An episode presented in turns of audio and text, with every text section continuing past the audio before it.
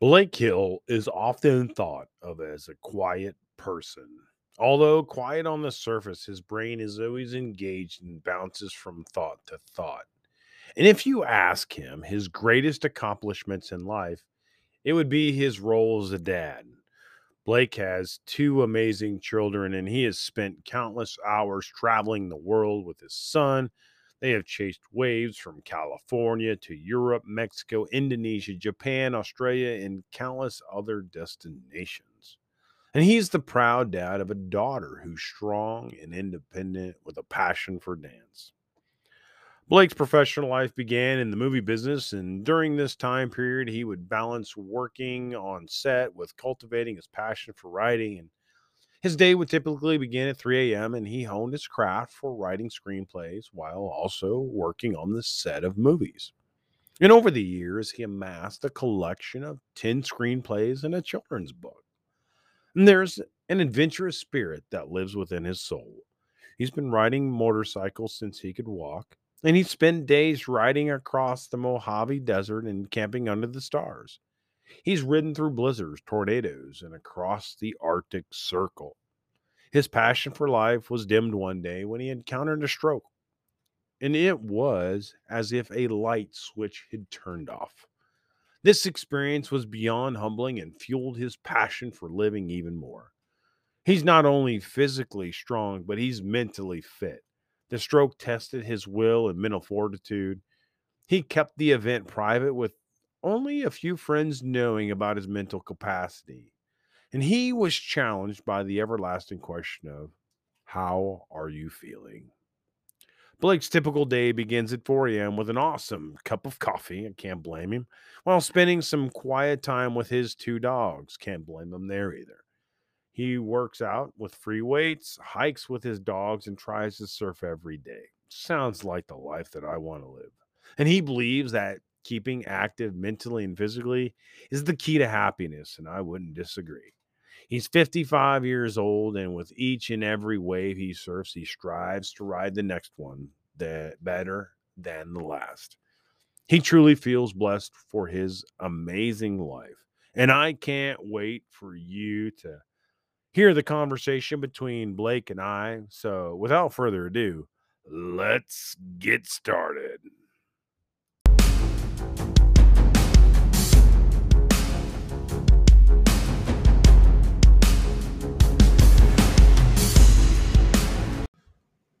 I'm Kirby Ingles, and you're listening to the True Success Podcast. My goal is to help you find true success by helping you live a rich and satisfying life, a life full of happiness and meaning, and becoming a pillar of your community.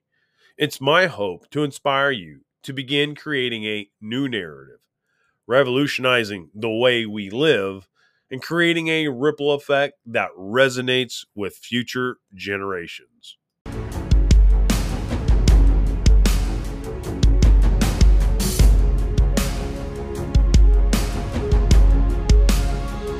Welcome back to the show, everybody. My name is Kirby Ingles, and I am here with Blake Hill. And Blake is the author of Westfalia. Uh, he it is like the beacon of light uh, that guides you along a hero's journey, discovering what he calls love is the greatest emotion that you can live from. Uh, when I first ran across Blake's profile, the first thing that jumped out at me was is that he loved a strong cup of coffee and he was a chatterbox and then as i read through his his journey that he's gone on i thought that he'd be a very interesting person for us all to talk to uh, and one mainly because um, he uh, went on this journey of discovery you know throughout his life you know riding motorcycles across the continents and and things of that nature and that is something that um, i want to encourage my children to do at some point is go out and you know, explore the world as I did while I was in the military for 25 years. So, uh, and that's why it captivated me the most about his story. So, without further ado, folks, I'd like to welcome Blake Hill to the show. And Blake, please introduce yourself. Morning, Kirby. How are you? Good, man. Good, good, good. Thanks. Thanks for having me. I'm I'm so excited to be here today, and uh, I look forward to your questions and diving deep and exploring the emotions that we all go through as we age in life. So uh, I'm ready to jump in. Let's get let's get rolling. All right, man. I appreciate it. So, you know, tell me, I mean, you know, what was life like when you were growing up? And so I, I've we've kind of we'll capture a little bit about, you know, your your adult years when you began exploring and traveling a little bit, but what was that like for you growing up? I, I feel like I had a really in some ways I had like an amazing childhood because I had so much freedom. Mm-hmm. But then in the in the early days, you know, as far as like uh, before probably around before the age of 12 13 i don't know i just had a dad who was beyond volatile mm-hmm. and you never knew what you were going to get when he came home and he'd walk through the door and he could be i don't remember him really being funny but then again everybody else thought he was funny and i don't know if that's a kid thing but uh, he he he just was an interesting guy he he was uh the loan shark. Uh, he worked a normal job and then he would loan money. And then I, I remember I'd go with him collecting and I'd be just beyond scared. We'd go into these really gnarly neighborhoods and he'd have his gun and he'd be like, I'm going up to get money or the car I loaned money for. Mm-hmm. And, and there were times, I remember one time, I think I was sixth grade and uh, I was waiting, getting ready to catch the bus, go to school, and he said, "No, I'll give you a ride today." And I'm like, "No, no, I'm going to catch the bus." He said, "No, I'll give you a ride. I need some help." So we go to this house, and he goes up. He goes, "I'm going to get this truck. This guy hasn't made a payment in months." And so I'm like, "Okay." So mm-hmm. I'm hanging out. Next thing I know, I see the truck driving through the alley, taking off, and so I scream at him it's traffic hour. He chases this thing down. He's he's passing other cars in the other lane and gets in front of it and skids his truck sideways and stops it. Gets up to the window, tells the guy either, you know, I'm going to break the window and beat your ass, or you can get out the other side and give me the truck. Mm-hmm. And then he looks at me and says, Follow me. I'm sixth grade. Slide over to the driver's seat and I follow him to a parking lot. And then he takes me to school. And of course, I'm late. And the principal wants to know why I'm late. And I'm embarrassed. Like, I, I don't want to tell him, like, yeah, I was just helping my dad repo a car, you know? So those events were, you know, it was never ending.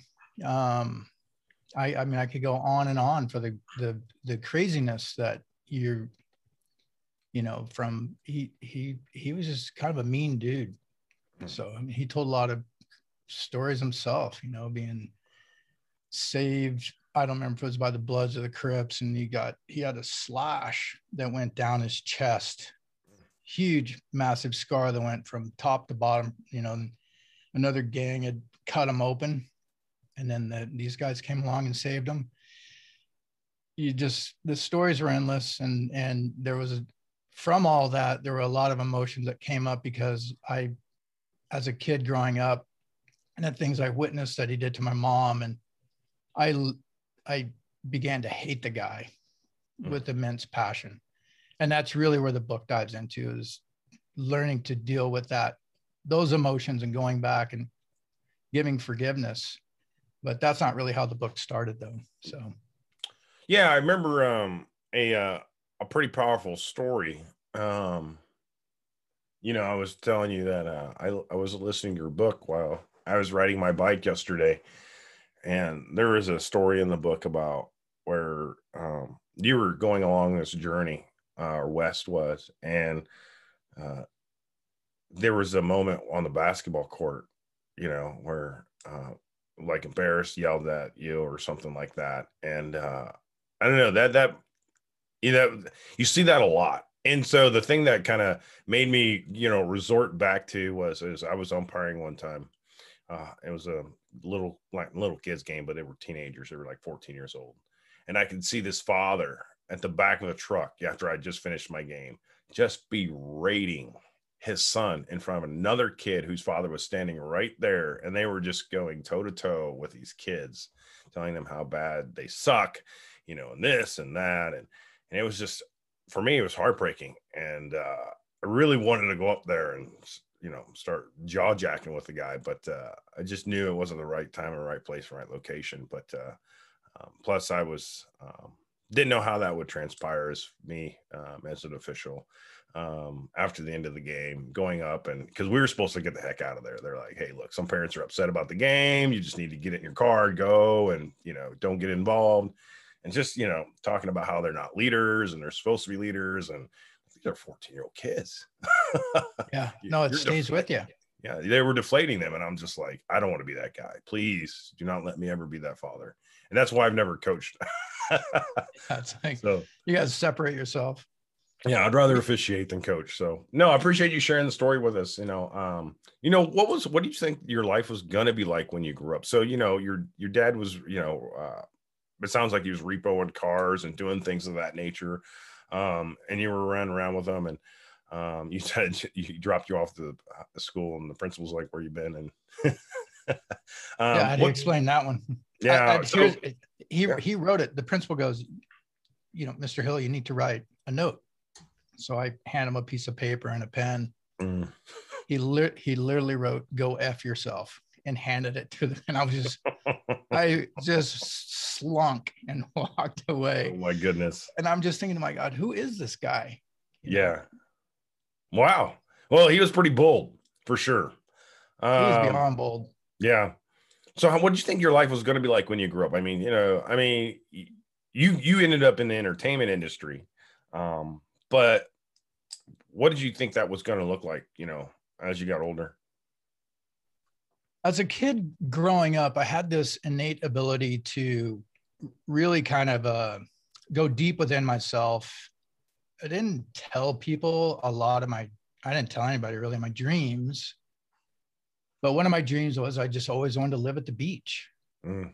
And um, I, I didn't really know how I was going to get there. I just knew I want it to be there. And so I think sometimes that's where we kind of get lost in translation when we have a dream and we we we want to know how to get there. But instead we just need to take that one step and let the universe guide you to get there. And when I say universe, mm-hmm. um, that you know, I could tell my kids, God, universe, to me, that's all in the same know, it's trusting that intuition, that voice within you, and allowing and, and allowing yourself to flow. So as a kid, you know, you you're sometimes you're living in fear. You have no clue what's going to happen. You don't know who's going to step into your life, but you got to trust that it's that it's going to all work out. I think it's powerful what you just said. I mean, you know, trusting that voice within um as your guiding light, you know, and whatever version of you know spirituality folks may be into. Um, you know, I think that's that's something that over I guess over the last few years that I've even discovered more myself, you know, like, you know, that voice inside that's talking, you know, are you listening to it? Or are you fighting against it and you're trying to just do what the rest of the world's telling you to do? Or are you actually following, you know, your true path? you know that you're in, in fulfilling your calling in your purpose your, your you know that sense of purpose? So uh, I, I really like that you know i like i like that. I tested that as a kid. So i so you know you i would hear that little voice go no don't don't do that. And i'd be like you know what? I'm gonna try it let's see what happens and then i'd be like dang i should have listened but uh, you know so so yeah. i definitely tested it and then you know i'm in my 50s. So mm-hmm. I've had a lot of times to test and see if it's yeah. really working. And it does, it works. So that's all I can say is listen to your intuition, listen to that inner voice, and mm-hmm. take the time actually to go within yourself and quiet the mind. You know, that's that's kind of like in the book. Mm-hmm. Um, Shinrin Yoku is uh, the Japanese term mm-hmm. for going forest bathing. Mm. But I wanted to take it a little different because I love the water and love the ocean. So that's when Wes goes within and he goes into the kelp beds. That's the tie-in. He's going in. He's having to go in and really bathe himself and see what comes up in the quietness. And, and he finds those emotions that come up and they come up in these big bubbles within the ocean and help guide, you know, they help guide him through the forest. Mm. So yeah, you did talk about that in the book. You know, you use that term. I see that it's a term I hear a lot and see a lot um, see the forest through the trees, but sometimes you know you're so focused on the tree you can't see the forest, and uh, and you, and you just mentioned you know a, a version of that. Uh, I didn't know that. Is that where that that fr- uh, phrase comes from? I'm not sure where the actual phrase comes okay. from, but the Japanese term is all about going within mm-hmm. and allowing, and it, you're you're going back into to your spiritual journey to to allow yourself to to ground to Mother Earth. Mm-hmm. Yeah, I think it's you know, and I I think one of the ways that I I personally do that is through journaling. Um, and you know, and it's just deep reflection, getting quiet, and finding those quiet places. And I always talk a lot about uh, people should find space.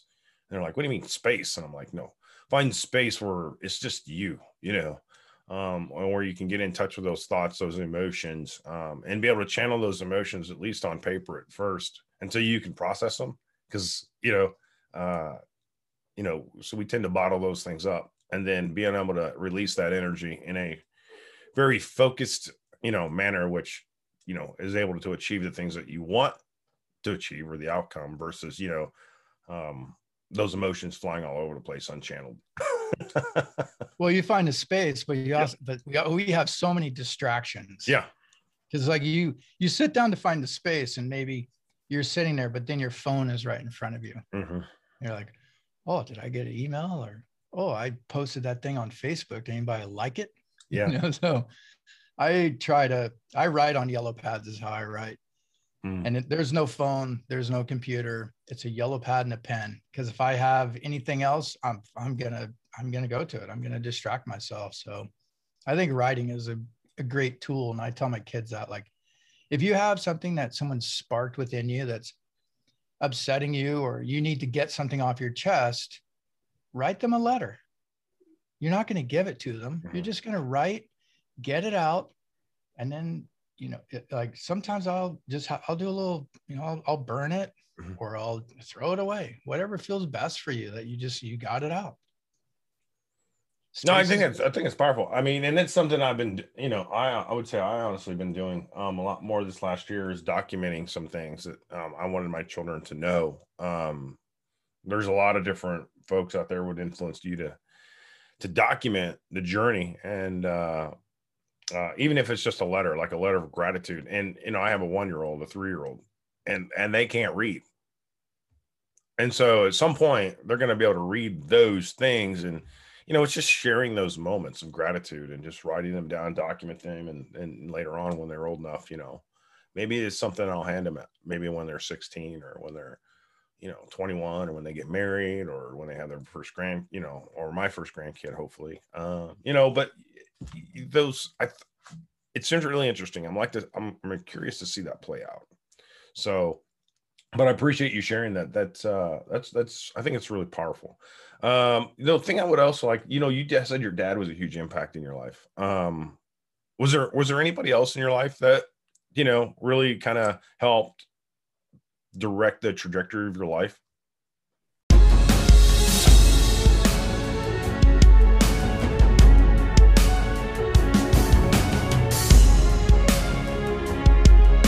Thanks for listening to the True Success Podcast. Join the conversation today. Download and subscribe free on iTunes.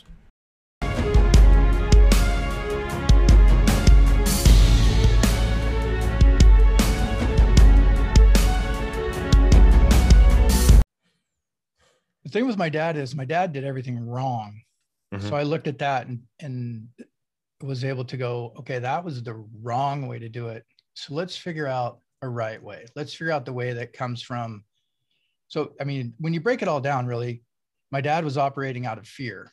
Mm-hmm. Fear that he wasn't he he wasn't a good guy. He wasn't a good dad, and his fear drove him, and his lack of confidence drove him to be what he was. Not to mention the cocktail of alcohol and drugs that he put through himself.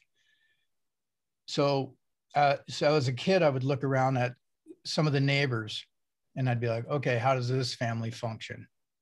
Because they don't function like my family. Mm. You know, from the outside, our house looked just like everybody else's house, but on the inside, it was it was volatile.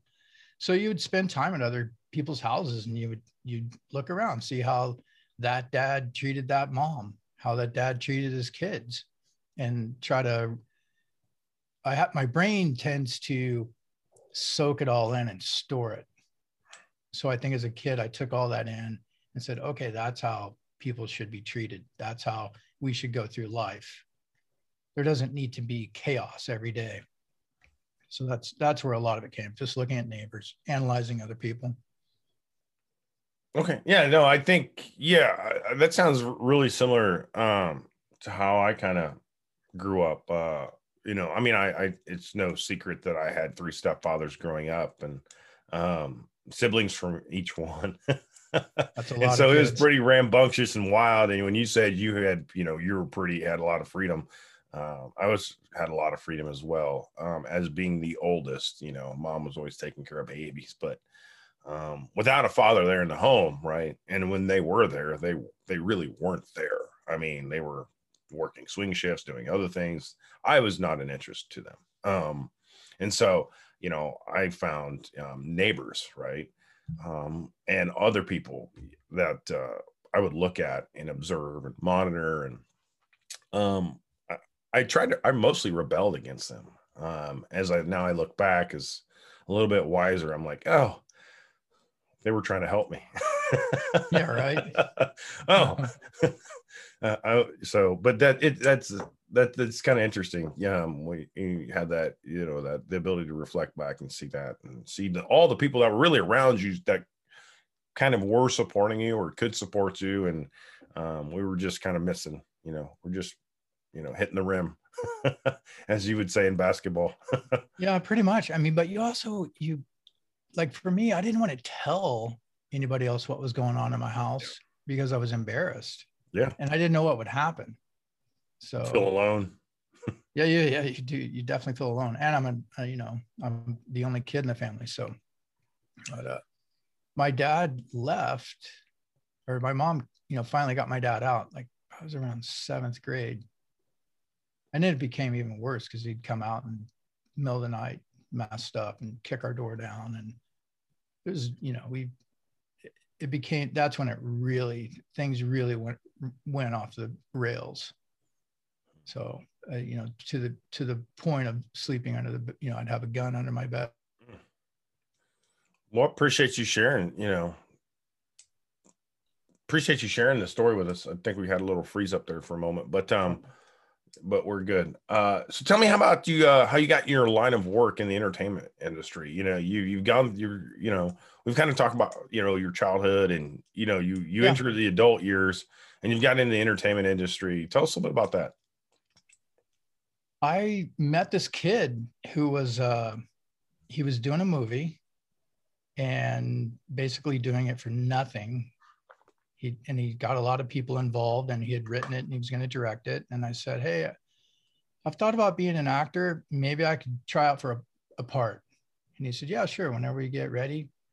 So then uh, i had gone off to europe for a few months and came back and he and i ran into him and he said hey we, we're going to do this movie.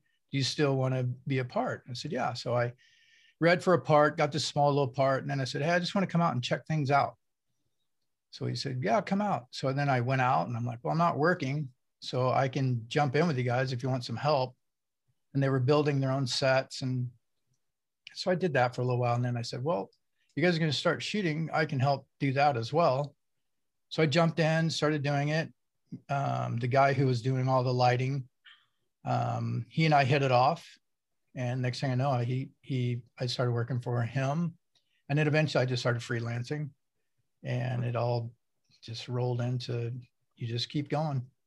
So i i mean i've been i mean i got lucky. I I've worked on a lot of movies you know anywhere from ace ventura 2 and uh, planet of the apes and um, and it, it's a good experience. Not one i'd want to raise a family with. There's a lot of hours. Like, yeah. Well you said yeah you said um uh, in, in your bio that uh, you know that's how you started getting up at like 3 a.m. in the morning, you know, and and that that was kind of interesting to me. Uh, you know, that's kind of how you started developing, I guess, that habit. I was writing, so I'm working on movies, and I knew I wanted to transition from doing lighting on movies because I've always had a passion for writing. So I thought, well, I'll write screenplays. So I started writing screenplays. And so it was, I found that getting up around 3 a.m. and starting to work was was where my that's where all my juice came from because mm-hmm. you're half asleep anyway. So it's kind of a dream state. So I'd get up and write like from three to five and then uh, head to set and then work like a 14 hour day. And I, and it didn't bother me. I, I was good with that. Like when you're, when you're in your passion, you can go all day. Yeah. You know, so I, I might take a 20 minute I'm big on 20 minute meditation. So I do like a 20 minute meditation. You know, instead of going to lunch, I do a little meditation. And that was good. That's all I needed. And I could work the long days and still write in the mornings. So I I amassed about 10 screenplays through that period of time. That's awesome. Um, yeah, you know, meditation and, and writing is, is is pretty powerful. We've already talked about the writing piece, but uh, you know, uh I'm not sure if you got married while you were in the entertainment industry or not, but you ended up having two children. Um, and one of the things that uh, I thought we could talk about was was the divorce. Um, you know, and what that where that and then that transition moment for you. You know, I think we all go through that. At least I had a personal experience where I went through a divorce, and then there was this moment where I kind of figured it out. Like, okay, this is who I am, and this is, you know, I was not being my true self prior to that. Um, I was doing the whole Joneses thing. Keeping up. Yeah. So I was just doing what society told me to do rather than doing what, you know, as we as we talked about the earlier, the inner voice. So uh no, my my ex-wife and I we did this together she mm-hmm. works in the business as well. We had kids during that period of time. Um, and then married 20 years. Mm. So, and then one day she, she comes in for a hug and says, I'm done. Yeah. So, which was for me, it was a blow. That put me to my knees. It definitely makes it, it made me really reevaluate life completely. That's and that's truly at that moment, life had stopped for me. Like I, I definitely knew like I'd, I'd been punched in the gut so hard. I, I was like, how am I gonna, how am I gonna come back from this?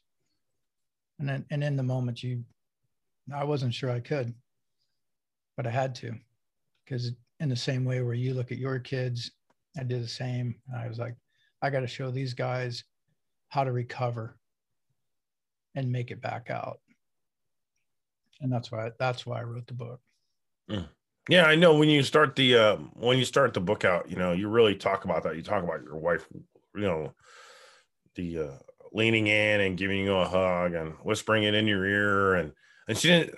Well, I guess the she didn't really say like, um, I want a divorce, but I think she said I'm done or something like that. Because you guys had a rule that says you will never say, you know, divorce or something like that. Yeah, so. we never said divorce. We never joked around with that you know i i made a commitment and i mean i and i believe that she did too. Like we made this commitment. Hey we're, we're going to get through everything. And we've been through a lot. Mm-hmm. so you know i mean just having kids alone if you don't have any other thing i mean having kids mm-hmm. is a massive job in itself and getting them through life. So and then you throw in all the extra stuff you know whether there's brothers or sisters and family members and just day-to-day life. It gets a little challenging. So um, yeah she did. She just leaned in and said i'm done. Yeah. And so i know there was a period of time where you went through um, right after that you know there was that that dialogue that was going on and that conversation. And it was um, it was it was really really interesting and just the, the the thoughts that would go through your head at the time and the, the characters that you had built into the story. Um i think you know you were kind of trying to reason or reconcile like you know like i'm committed. This is a good life. I'm committed to the kids. You know i'm here every day. I've left the industry. I've done this. I've done that. Like what what what the hell is the problem here? You know i'm i'm you know I'm the best dad in the world, you know, and and then you go you begin this journey, um, and uh, you know, and you there's like stops along the way and different places and different things. You know, one time you're on the surf and there's a man standing on the water and you know you have conversations and then you're on a motorcycle and in a car and you know there's all these different places you're going through um, and two um, and you stop i think you stop in a diner and have a conversation with some folks so um, and just going through like it, it's almost like you know um, there's a parallel uh, between you know your journey you know some of the things you've done in your life and this process of of divorce or these these thoughts that were potentially going through your head. So the journey. So I pulled pieces, right? I pulled yeah. pieces of pretty much everything I've done.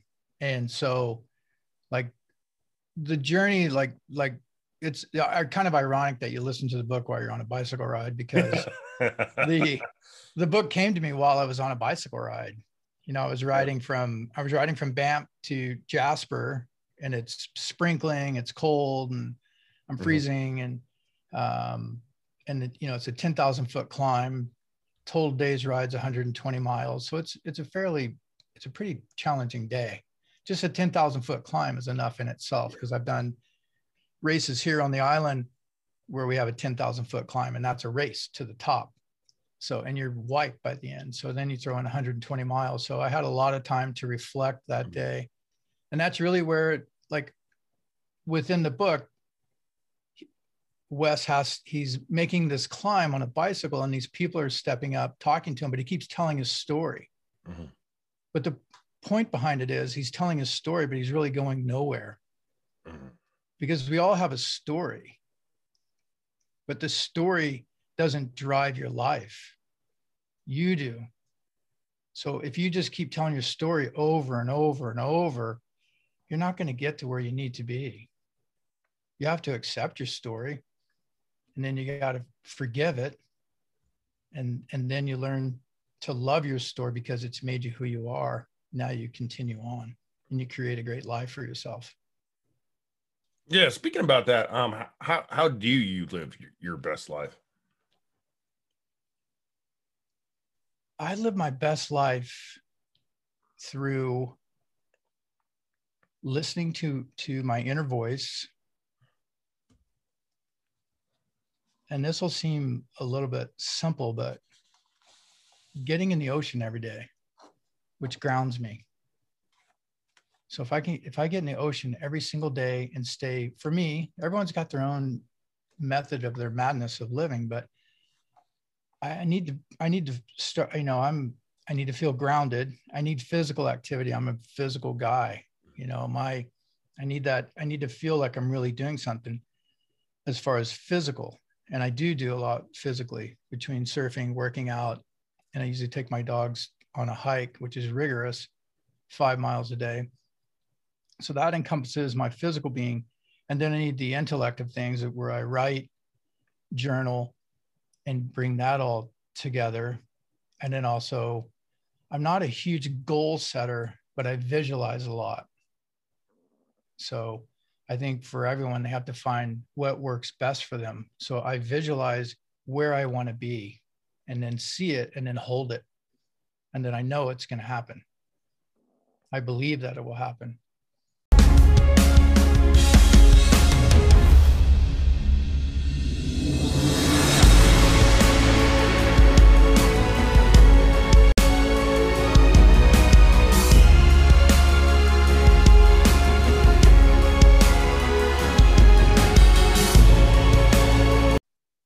Yeah, no, it's awesome.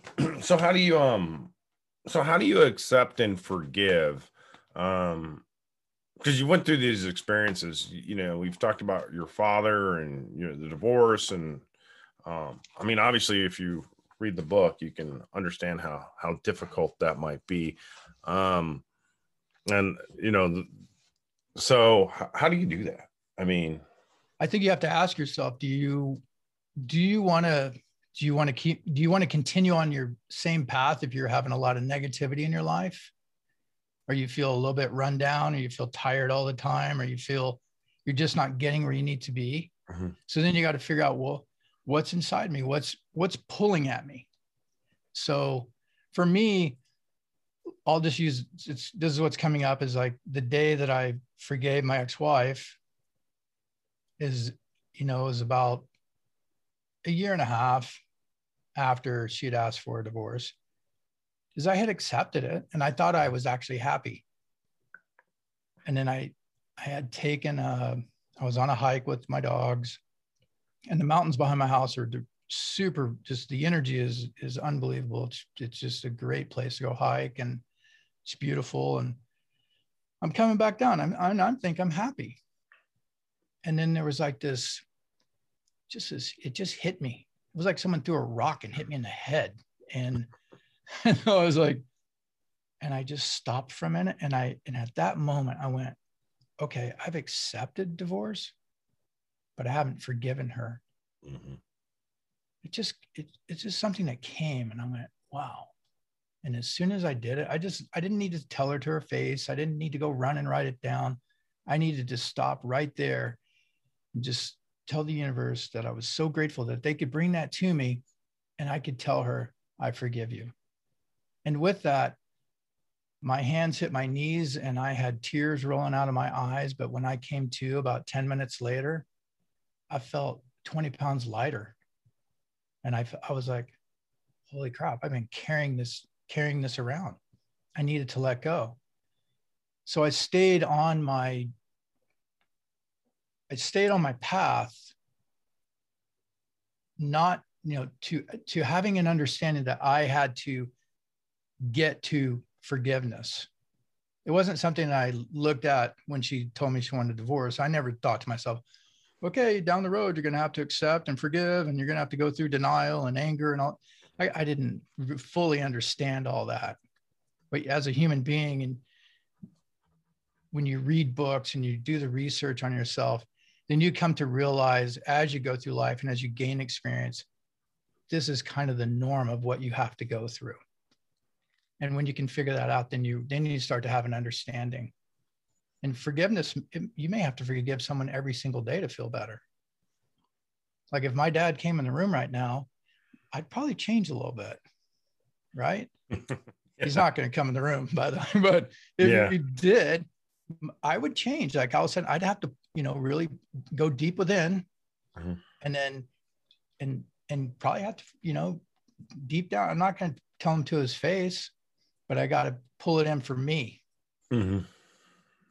so there's that little kid within all of us and you got to let him know that he's good he's the one that you have to work with i think it's really insightful i mean um you've you've accepted what's happened but you haven't necessarily forgiven and uh, you know, yeah, we we all carry these rocks around with us, and if we don't start dealing with these rocks and unpack them, they're just going to get heavier and heavier and heavier, and they're just going to weigh us down. Um, and it, and it, I think once you start dealing with those rocks in your life, uh, it becomes really freeing and you become a lot lighter, a lot more mobile, and you're able to do more things. Um, just because you just you just take that that burden or that weight of off your chest or your shoulders or your back or whatever it is that you have um, so yeah, that's that's that. I think that's really really insightful. Uh, I know we've talked about this a little bit. Um, we kind of brushed off or uh, brushed up on it, but uh, w- what's the best motorcycle ride experience that you've ever had?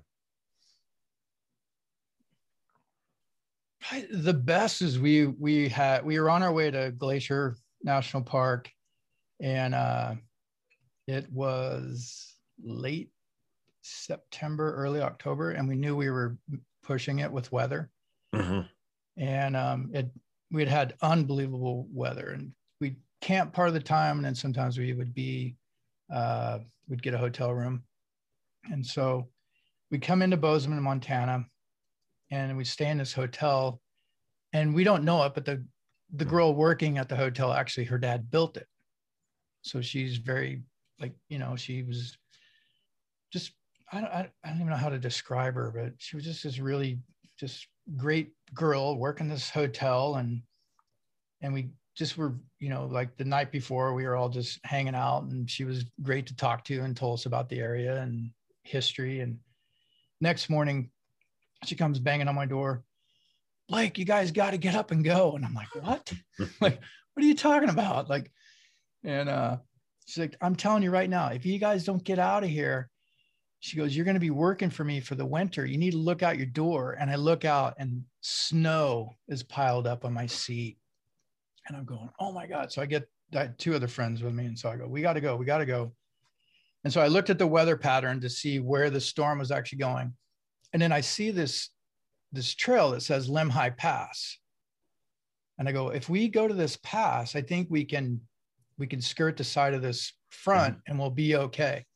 So we're riding along and I mean, it's dumping snow. It's literally just dump. There's not even a car on the road. And, uh, and I'm thinking to myself, what the hell are we doing? But I, we, I need to get home. At, you know, I'm pretty far away from home, trying to get back to Los Angeles. I'm like, we need to get out of this. And so uh, we we get on this pass, this Lemhi Pass. Well, it's the it's the trail that Lewis and Clark. Traversed. Mm. I don't realize when I'm looking at the map, it's not really a road.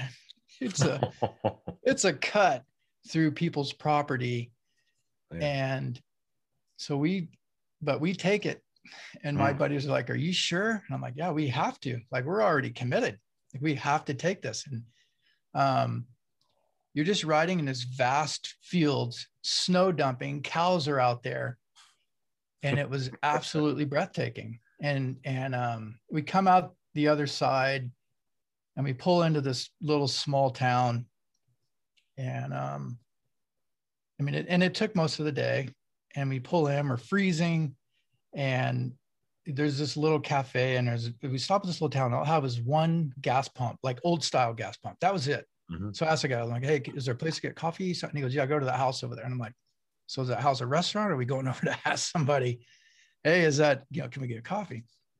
So we go inside and this lady is standing like a big rancher looking woman. It looks like she could just kick your butt. And she, she looks at us and she goes, did you guys just ride those motorcycles? And I go, yeah, we crossed the Lemhi Pass. She goes, are you shit all stupid?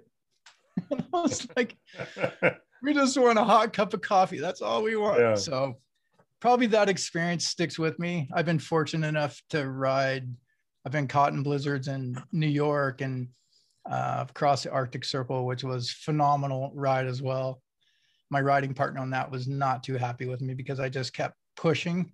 Yeah. And it was gnarly. It was the rain was dumping, and we'd already been riding in the rain for a week to begin with. So, and the truck drivers on that haul road they take great enjoyment in hitting huge puddles and soaking you. And it's slick and it's muddy, and you have your bikes are loaded. You you know you're 650 pounds with all your gear, and so but to cross the Arctic Circle and be in in the middle of wilderness and it's it's phenomenal. So mm. I mean I've had a lot of great rides. Yeah.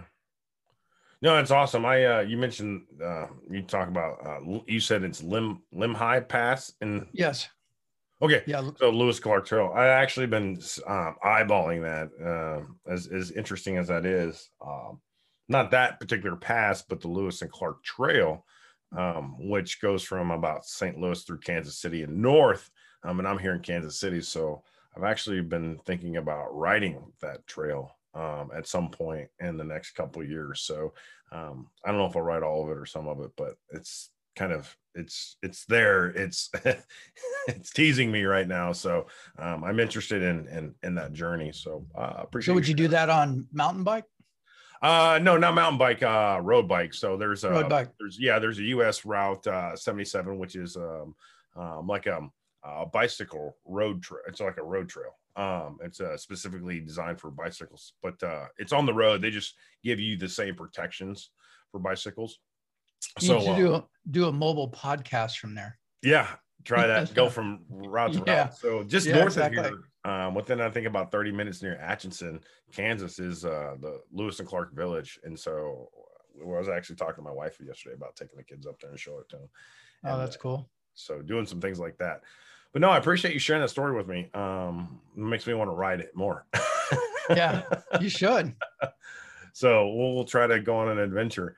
Um, you know, you also talked about surfing, so I know that's a you know a conversation we've had a couple times, um, not just on here, but in our previous uh, conversations we've had.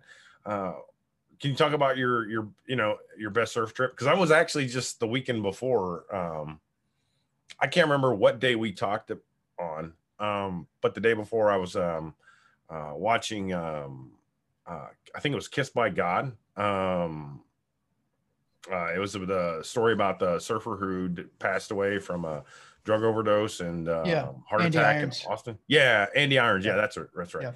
Um, and his life and him being dyslexic and being able to get to the top, like world champion three different times, and or or he had some not it was done dyslexic. It was uh, bipolar is what it was. And Right. so, um, so I thought that was all kind of interesting. Um, so what what's what's your best surf trip like?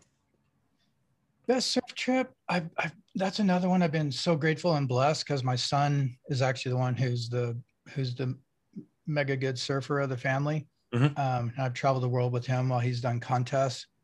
Um, probably the ultimate trip for us is we went to Su- South Sumatra and surf was pumping and it was unbelievable. And I liked being able to take my kid around the world and go all these places and spend so much time together. But there was really super grounding just for the fact we stayed in basically a hut with a bed um, and a sheet and and you it was just raw raw like on the you you fly forever to get there like i i mean you're literally flying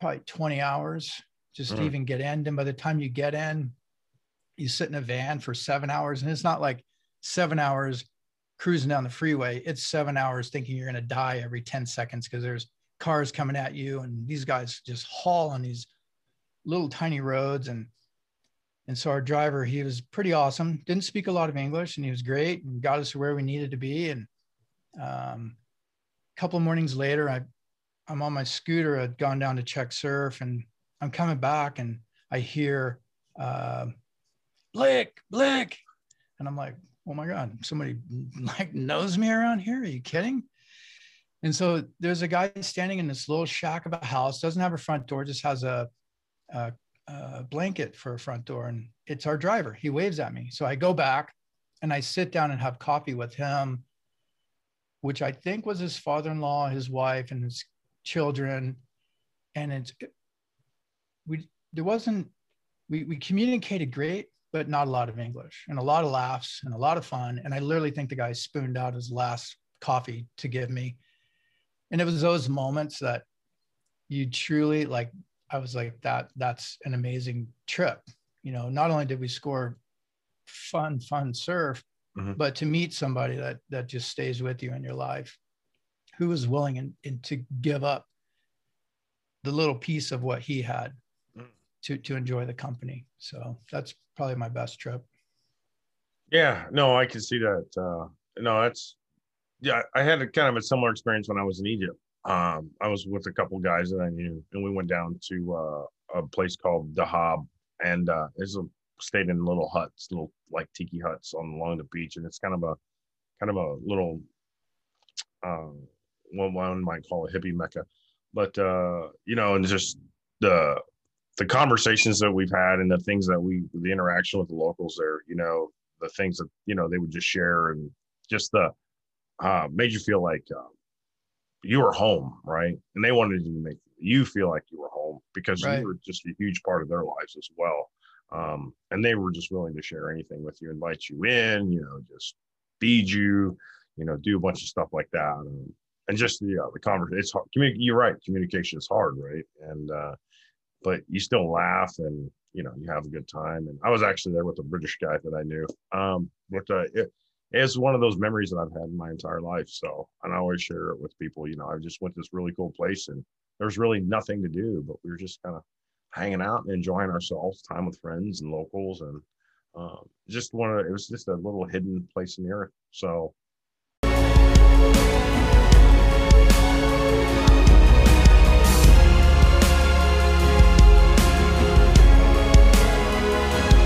Hey everyone. As one of our preferred listeners, your feedback is the utmost importance to the True Success podcast. And I am constantly striving to provide that ideal experience for our listener. And your input helps us to define that experience. That being said, if you could just take a minute to repost a review online, I would so appreciate it and look forward to you listening to the show in the future. So, check out this review by Ben Kaloy, who said, Kirby is such a great human being, and you can't help but be inspired to do more in your own life when you're around him. Excited to see this resource finally get out there. Well, thank you, Ben. I appreciate the comment and the review.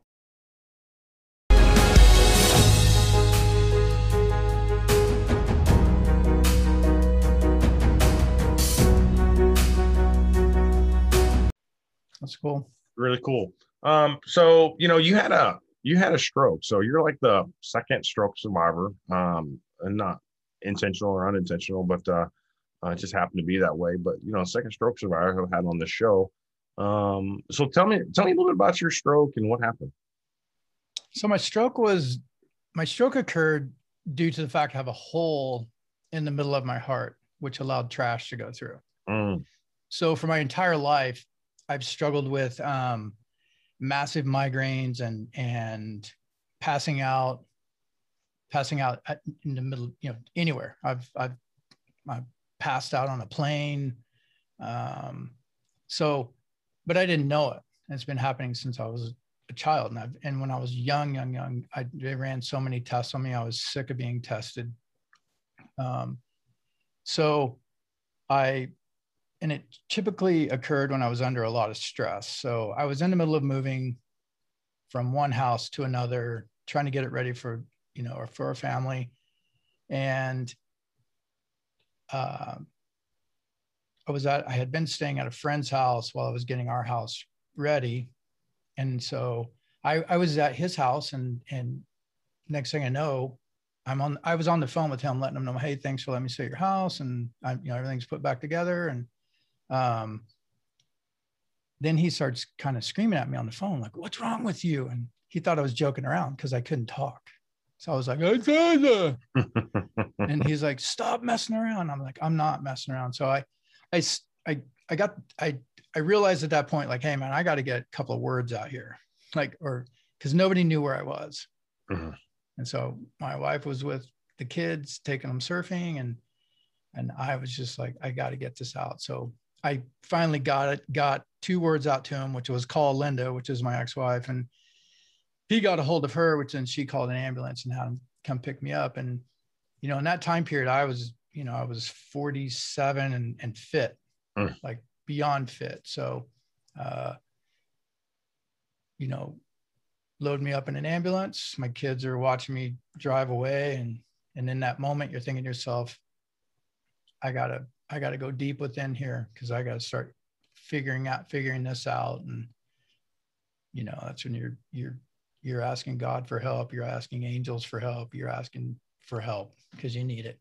So um went through a lot of uh probably a lot of mental trauma on that and a lot of memory loss.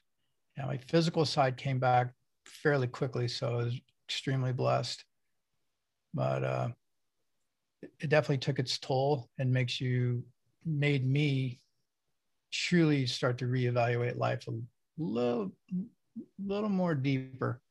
And you because you realize it was just a switch. Literally was like a light switch just going click because it happened so quickly. Mm. and that has to be scary. It's beyond. Yeah it's the way beyond. you describe it the switch the light switch just goes click and I'm like, it, mm.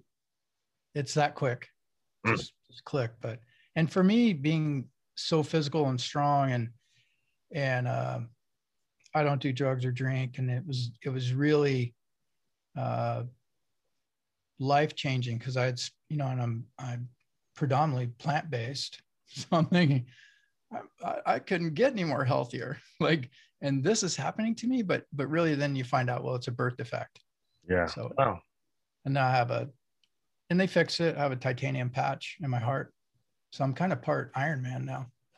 Pretty so. cool. No, I'm glad that you know. I'm I'm glad everything's you know pretty much you know for the most part better. You know, I'm sorry that you had to go through that experience. Um, you know, I know that that that can be really scary. Uh, you know, my oldest son, he's 17. He uh, he was born with a heart murmur, and that just like scared the hell out of me. It's like that's his heart, like you yeah, know, right. like his heart.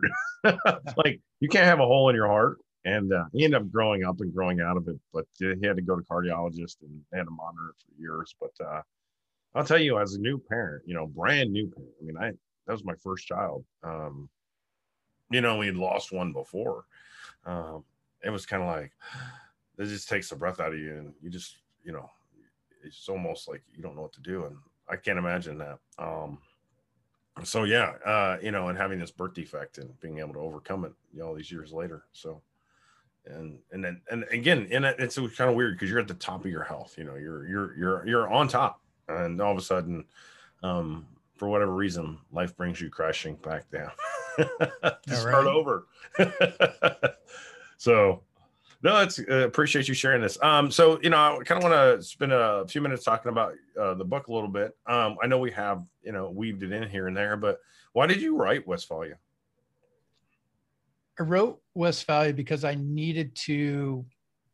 I felt like it was time for me to share my story, and and in doing so, the healing process would do me well emotionally, and I knew the book would help others. So that's why I wrote it. Because yeah, I typically I was... wouldn't give so much information about my life. Yeah, I just there was a lot of things that I was able to resonate within that book. So, uh, and I, I, do appreciate you, even if you know, I mean, it's me telling you that I think it, uh, I, I, believe it's already had a huge impact. Um, uh, just because when I was reading it and while I was writing, I was just or not listening to it while I was uh, writing and listening to the emotions, you know, because you're the one who recorded the audio version. Um, uh, I it was just kind of taking me back, right? And I would find myself like off, you know, thinking about things that I'd went through and reflecting on that in my own experiences and like, oh, okay. And I was take, you know, I was getting new reflections um, uh, from from your perspective and I was like, okay. So I, I know honestly though that, those moments were pretty powerful. Um, so yeah, I thank you. It's already had a huge impact. Um, what about uh, what about Charlie? You know, tell tell me about Charlie. He's one of the main characters in the story. Charlie Charlie came along. That wasn't something planned, as I started writing, and then Charlie just popped in. I think Charlie is my alter ego. Is what Charlie is. Mm-hmm. He's like the guy who I should have listened to my whole life but uh, Charlie's Charlie is an interesting character, and I love that he came into the story and the guidance that he provides because he doesn't just do it. Wes has to help. You know, Wes has to ask him for the help. And a lot of times as we go through life, we don't want to ask for help. We think mm-hmm. we can figure it all out on our own. And sometimes we can. But also sometimes it's good to to ask somebody, "Hey, I need some help with this. Could you help me I'm having this issue. And it ties in because a lot of men I've met who have gone through divorce or going through divorce, they don't want to talk about it. They want to hold it all in and they don't want to explore the feelings that they're having and they're embarrassed. I, and I know that I was embarrassed. I was embarrassed beyond belief. I didn't want to talk about it. And that's what pushed me though to go, hey, I'm going to write the book. And then just fortunate enough to have this character come to me that I feel like can help a lot of people because Charlie's going to continue on. He has a lot to give. And MR, he's already working on a second book. So he, he's ready to keep helping people and, and keep moving on. And he'll keep riding his motorcycle and help people. That's awesome. Cause I was going to ask you if uh, there was a, uh, another book in the works, but, uh, and we would hear, see from Charlie again Oh yeah, Charlie's coming back. He's not going anywhere. oh. Yeah, pretty cool. Pretty cool. So, you know, um, we're kind of here at the end. Um, so I'm going to ask you our, our normal, you know, three canned questions, but, uh, you know, how, you know, after everything you, that you've been through all your entire life, you know, you've, you've, you've lived a life's journey already and you're, you're probably going to live a, a second life now. Um, but, uh, how would you define true success? That's a great question because I, I think true success is everyone has their their little uh, thought and what they feel is true success and then sometimes television and movies dictate success for us, but my true success came when I realized I needed to forgive. And and and what I mean by that is I there's been I needed to forgive my dad. I needed to forgive my ex-wife. So in order to get there, because I believe that we we live a life full of all these un you know these circumstances that we we think we don't create, but really we do. So we give that forgiveness, and then that allows us to live in love. Because really, I believe that we either live in love or we we live in fear.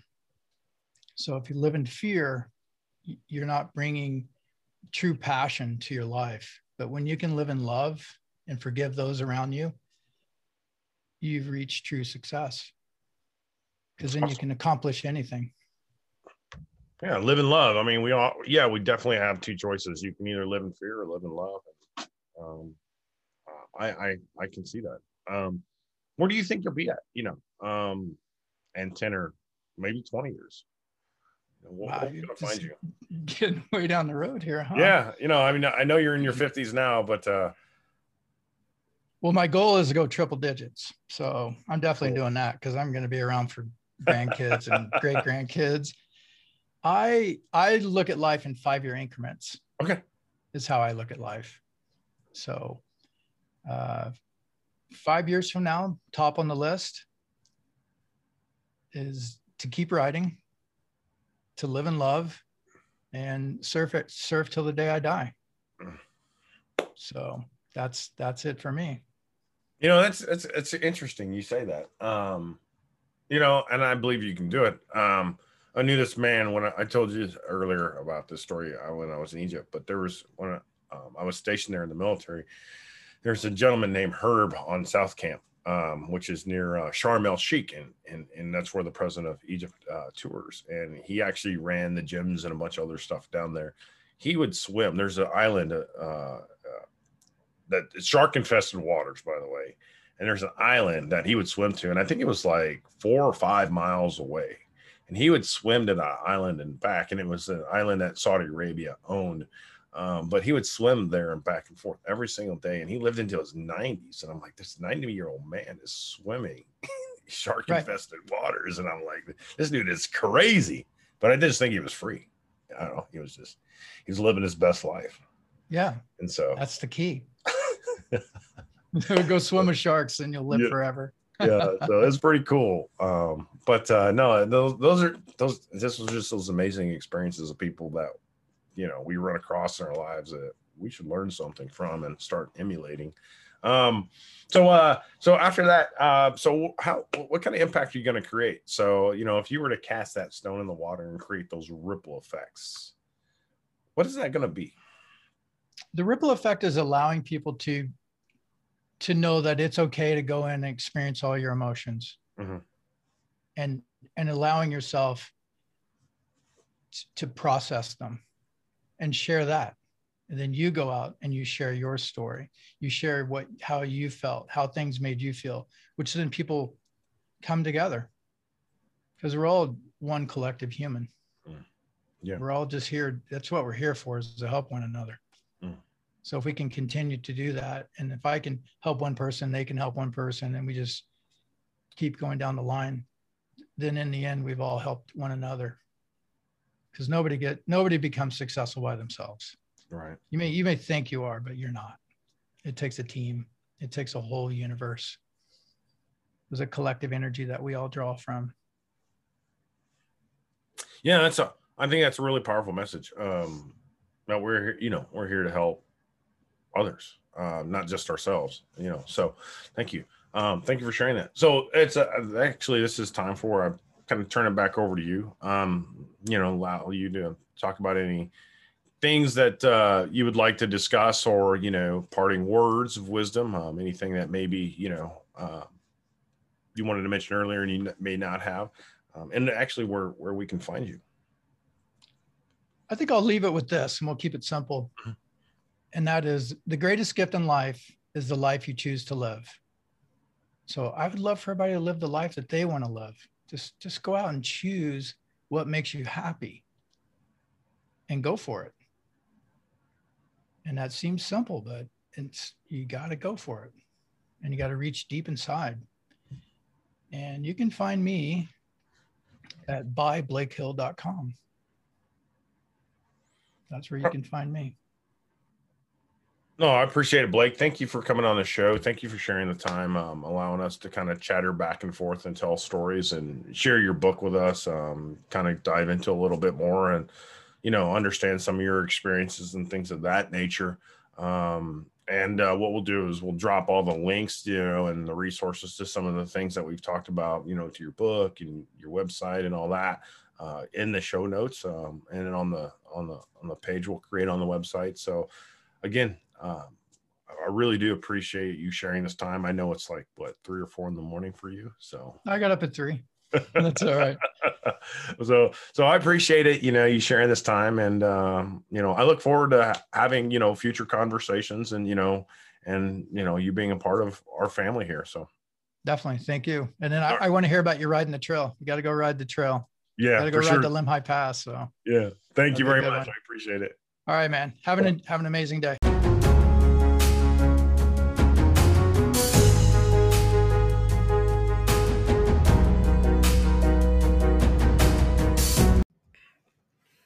Now it's up to you to put all this information into action. Please check out the links in the show notes, download a copy of the transcript, and smash that subscribe button. Leave a comment or review on your favorite podcast platform. Now go out and carry this story forward. My name is Kirby Ingalls. I appreciate you listening to this episode. Honor your service to others and love the impact that you are creating. You've been listening to the True Success Podcast. I'll see you next time.